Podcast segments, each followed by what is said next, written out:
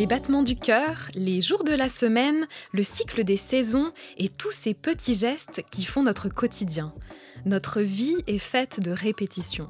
Mais qu'en est-il de la répétition dans le langage? L'institution scolaire nous a inculqué qu'il fallait la proscrire comme un défaut de style. Ce livre s'attache au contraire à l'appréhender de manière positive. Qu'est-ce qui change quand des sons, des mots, des phrases sont dits plusieurs fois? En quoi la parole sert-elle autre chose que la transmission d'informations?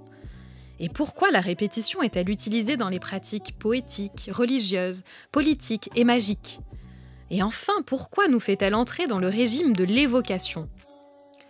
La répétition traverse ainsi tous les genres de discours, des slogans aux jeux de mots, des prières religieuses aux formules performatives. Comment en rendre compte? Aujourd'hui, nous parlons de l'ouvrage de la linguiste germaniste Emmanuel Prack d'Errington, Magie de la répétition, dont l'apport et l'originalité consistent à présenter pour la première fois une définition unitaire de la répétition dans le langage. Dans cette étude riche et foisonnante, préfacée par Claude Agege, Emmanuel Prague d'Errington mobilise ainsi des disciplines telles que la psychanalyse, la psychologie de la perception, mais aussi la philosophie ou l'anthropologie pour mettre au jour la magie de la répétition. Emmanuel Prague d'Errington a choisi de nous en parler en trois mots répétition, figure et magie. Le sens des mots, un podcast de NS Édition.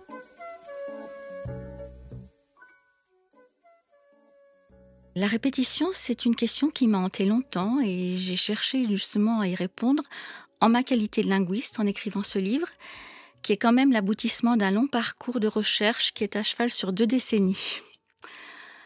Alors la répétition, c'est pas du tout réservé à la linguistique parce que c'est une dynamique transversale qui intéresse toutes les disciplines scientifiques.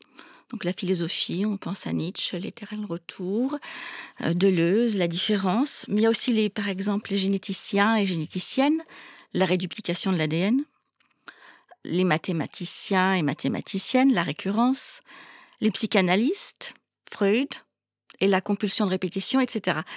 Mais en fait, c'est aussi le principe de création dans les arts vivants, on sait qu'il n'y a pas de théâtre sans répétition, il n'y a pas de musique sans répétition. Et on se rend compte, en fait, quand on réfléchit, que la répétition ne concerne pas seulement les sciences et les arts, mais qu'elle est partout. Et donc, je suis partie de ce constat. Alors, j'ai montré dans le prologue, j'ai construit le livre euh, de manière circulaire, un peu comme un sac de répétition, avec le prologue et le dernier chapitre qui sont résolument interdisciplinaires. Donc la répétition, elle est d'abord cosmologique, avec euh, justement euh, le mouvement des vagues, l'alternance des jours et des saisons. Elle est biologique, c'est notre cœur qui bat, c'est la respiration. Et puis elle est aussi anthropologique, dans notre organisation sociale et culturelle.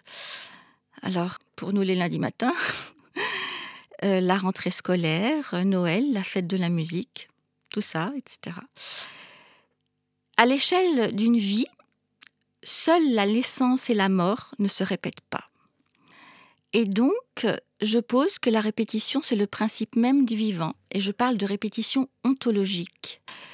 Et en général, la linguistique sépare soigneusement la répétition ontologique, qui est non verbale, de la répétition verbale. Et je me suis demandé au contraire comment on pouvait concilier les deux. Est-ce qu'il n'y aurait pas une continuité entre le langage et la vie Là, c'est, je reprends un très beau titre de Charles Bally. Et si on adopte l'idée d'une continuité, alors on se met à poser un regard autre sur la répétition. Parce qu'on sait qu'en France, on associe très souvent la répétition à des propriétés négatives. Quand on répète trop, en général, c'est mauvais signe. Euh, c'est pas du tout le cas en Allemagne euh, ou dans les pays anglo-saxons où, le fait de redire à l'identique n'est pas du tout déprécié. Mais pour nous, si.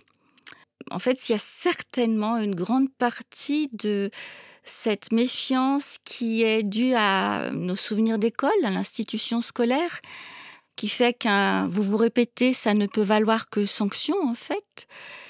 on a en France un impératif du beau style d'évitement de la répétition à l'identique qui est très prégnant. C'est aussi peut-être euh, sur le plan psychique et psychanalytique, en fait, euh, l'idée de compulsion de répétition, c'est-à-dire Wiederholungszwang, c'est-à-dire ce qui agit le sujet, mais de manière pathologique, en fait. Il y a toujours la peur avec la répétition du piétinement, du surplace. On n'avance pas. Donc, au-delà d'un certain seuil, on la considère comme négative. Et moi, je suis allée contre cette tendance. Je suis intéressée à la bonne répétition. J'ai voulu montrer que même les répétitions à l'identique en nombre surnuméraire, elles ont une fonction. Et donc, je me suis intéressée aussi aux litanies, aux formes de répétition qui n'en finissent plus. Et j'ai constaté que dans la vie, il y a des situations où, pas seulement euh, dans la prière, mais c'est impossible de dire les choses euh, une seule fois c'est-à-dire de manière singulative. On est obligé de répéter. Un exemple frappant, c'est vous prenez la cérémonie des Oscars. Euh, quand un lauréat, enfin un nominé ou un nommé plutôt, euh, vient récupérer son prix, euh, s'il dit merci, qui prend la statuette et qui s'en va, ça sera fort mal reçu. C'est-à-dire que quand il y a du rite, quand il y a du solennel, il faut répéter. Ce lien entre répétition et rituel, et en fait, entre répétition et une dimension extraordinaire, sacrée, j'ai voulu le questionner. Et j'ai donc abandonné le présupposé répéter, c'est rien dire de plus. J'ai étudié la répétition parce que justement, pourquoi répéter C'est pas pour dire quelque chose en plus. On abandonne la fonction informative du langage. Répéter, c'est par le langage choisir de faire signe vers quelque chose d'autres. Et ce quelque chose, eh ben, seul euh, l'examen et l'analyse linguistique permettent de le mettre au jour. Mais c'est toujours des fonctions non informatives du langage, la fonction expressive, la fonction émotive, enfin je veux dire émotionnelle, c'est pareil, euh, conative. Et j'ai bien sûr mis aussi au premier plan la fonction performative du, langage. On sait aussi qu'il y a la fonction poétique qui est portée par la répétition. La fonction métalinguistique est portée par la répétition. C'est-à-dire que toutes les fonctions non informatives sont portées par la répétition. Donc la répétition, ça parle plus que du monde, du sujet, ses émotions et aussi du corps du sujet. Le deuxième mot que j'ai choisi, c'est figure. La figure est un concept migrateur. J'aime bien euh, le décrire comme ça.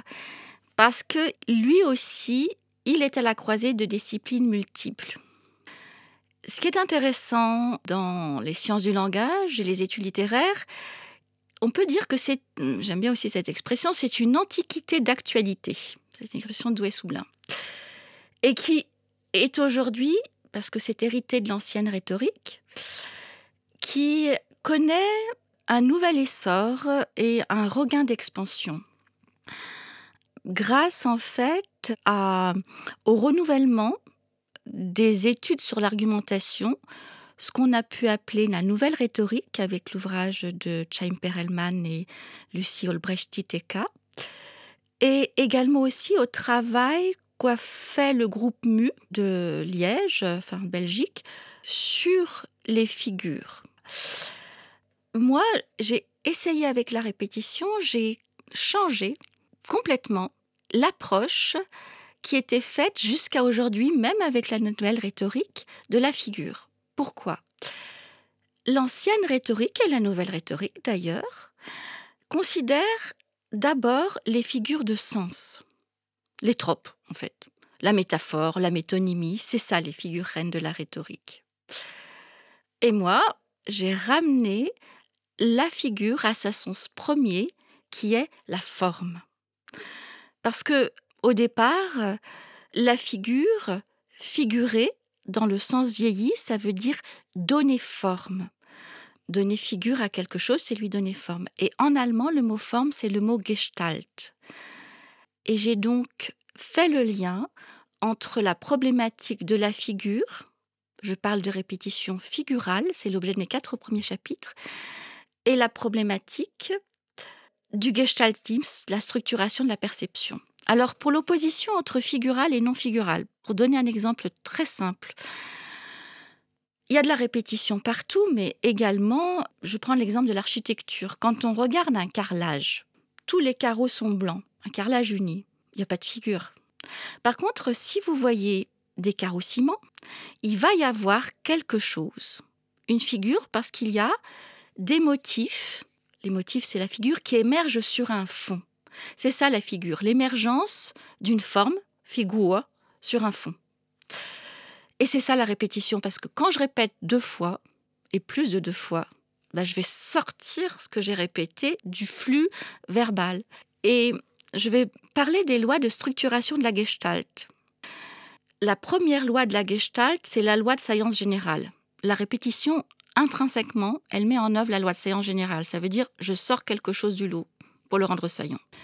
Et ensuite, il y a des lois d'organisation des formes ce qui se ressemble s'assemble. C'est la loi de proximité. Ou alors, euh, de, ressemblance, excusez-moi. Ou quand c'est prêt, ça sera la loi de proximité. Également la loi de symétrie, la loi de clôture. Et j'ai montré que les familles de la rhétorique, en fait, s'étaient organisées sur la distribution des lois de science de la Gestalt. Voilà, c'est l'apport. Enfin, c'est ce que j'ai fait de nouveau, euh, je pense, euh, quand j'ai parlé de la figure, de la répétition figurale. L'autre chose, c'est l'idée que la répétition figurale, elle s'organise de manière réticulaire, en réseau. Dans tous les traités de rhétorique, il y a une approche absolument localiste de la répétition, c'est-à-dire qu'il n'y a aucune entrée avec toutes les figures. Il faut chercher ici allitération, assonance quelque part, ailleurs on va trouver le chiasme, ailleurs encore on aura l'anaphore, ailleurs les panadiploses, on s'y retrouve pas en fait. Rien n'est rassemblé. Or la répétition, elle fonctionne parce que en texte, en réseau. Le, texte, c'est étymologiquement, c'est euh, ça vient du latin textus qui signifie tisser, tissu. Et la répétition, elle met au jour les fils de, de trame, les paradigmes, la dimension verticale, et les fils de chaîne, la dimension linéaire. J'ai montré, j'ai étudié les discours politiques et j'ai montré comment la répétition, justement, organise de manière réticulaire le discours et comment de la figuralité, du figural, on passe au patrimonial. Parce que la plupart des grands discours, les séquences qui sont restées dans la mémoire, c'est les séquences de répétition réticulaire. Le troisième et dernier mot, c'est magie, que j'ai choisi de mettre au pluriel. En général, le mot magie n'est absolument pas utilisé par les linguistes. La magie, c'est un domaine qui relève de l'anthropologie. Jamais les linguistes n'utiliseraient ce mot. C'est un mot qui est mal famé. C'est un peu par provocation que je l'ai mis en titre. C'est un manifeste parce que il y a quand même cet esprit, euh, la rationnelle, la rationalité. Alors la magie, c'est l'irrationnel, c'est l'occulte, voire parfois l'inculte. Parce que si on se situe dans une théorie évolutionniste du progrès, la magie précède la religion, qui précède la science, la linguistique et scientifique.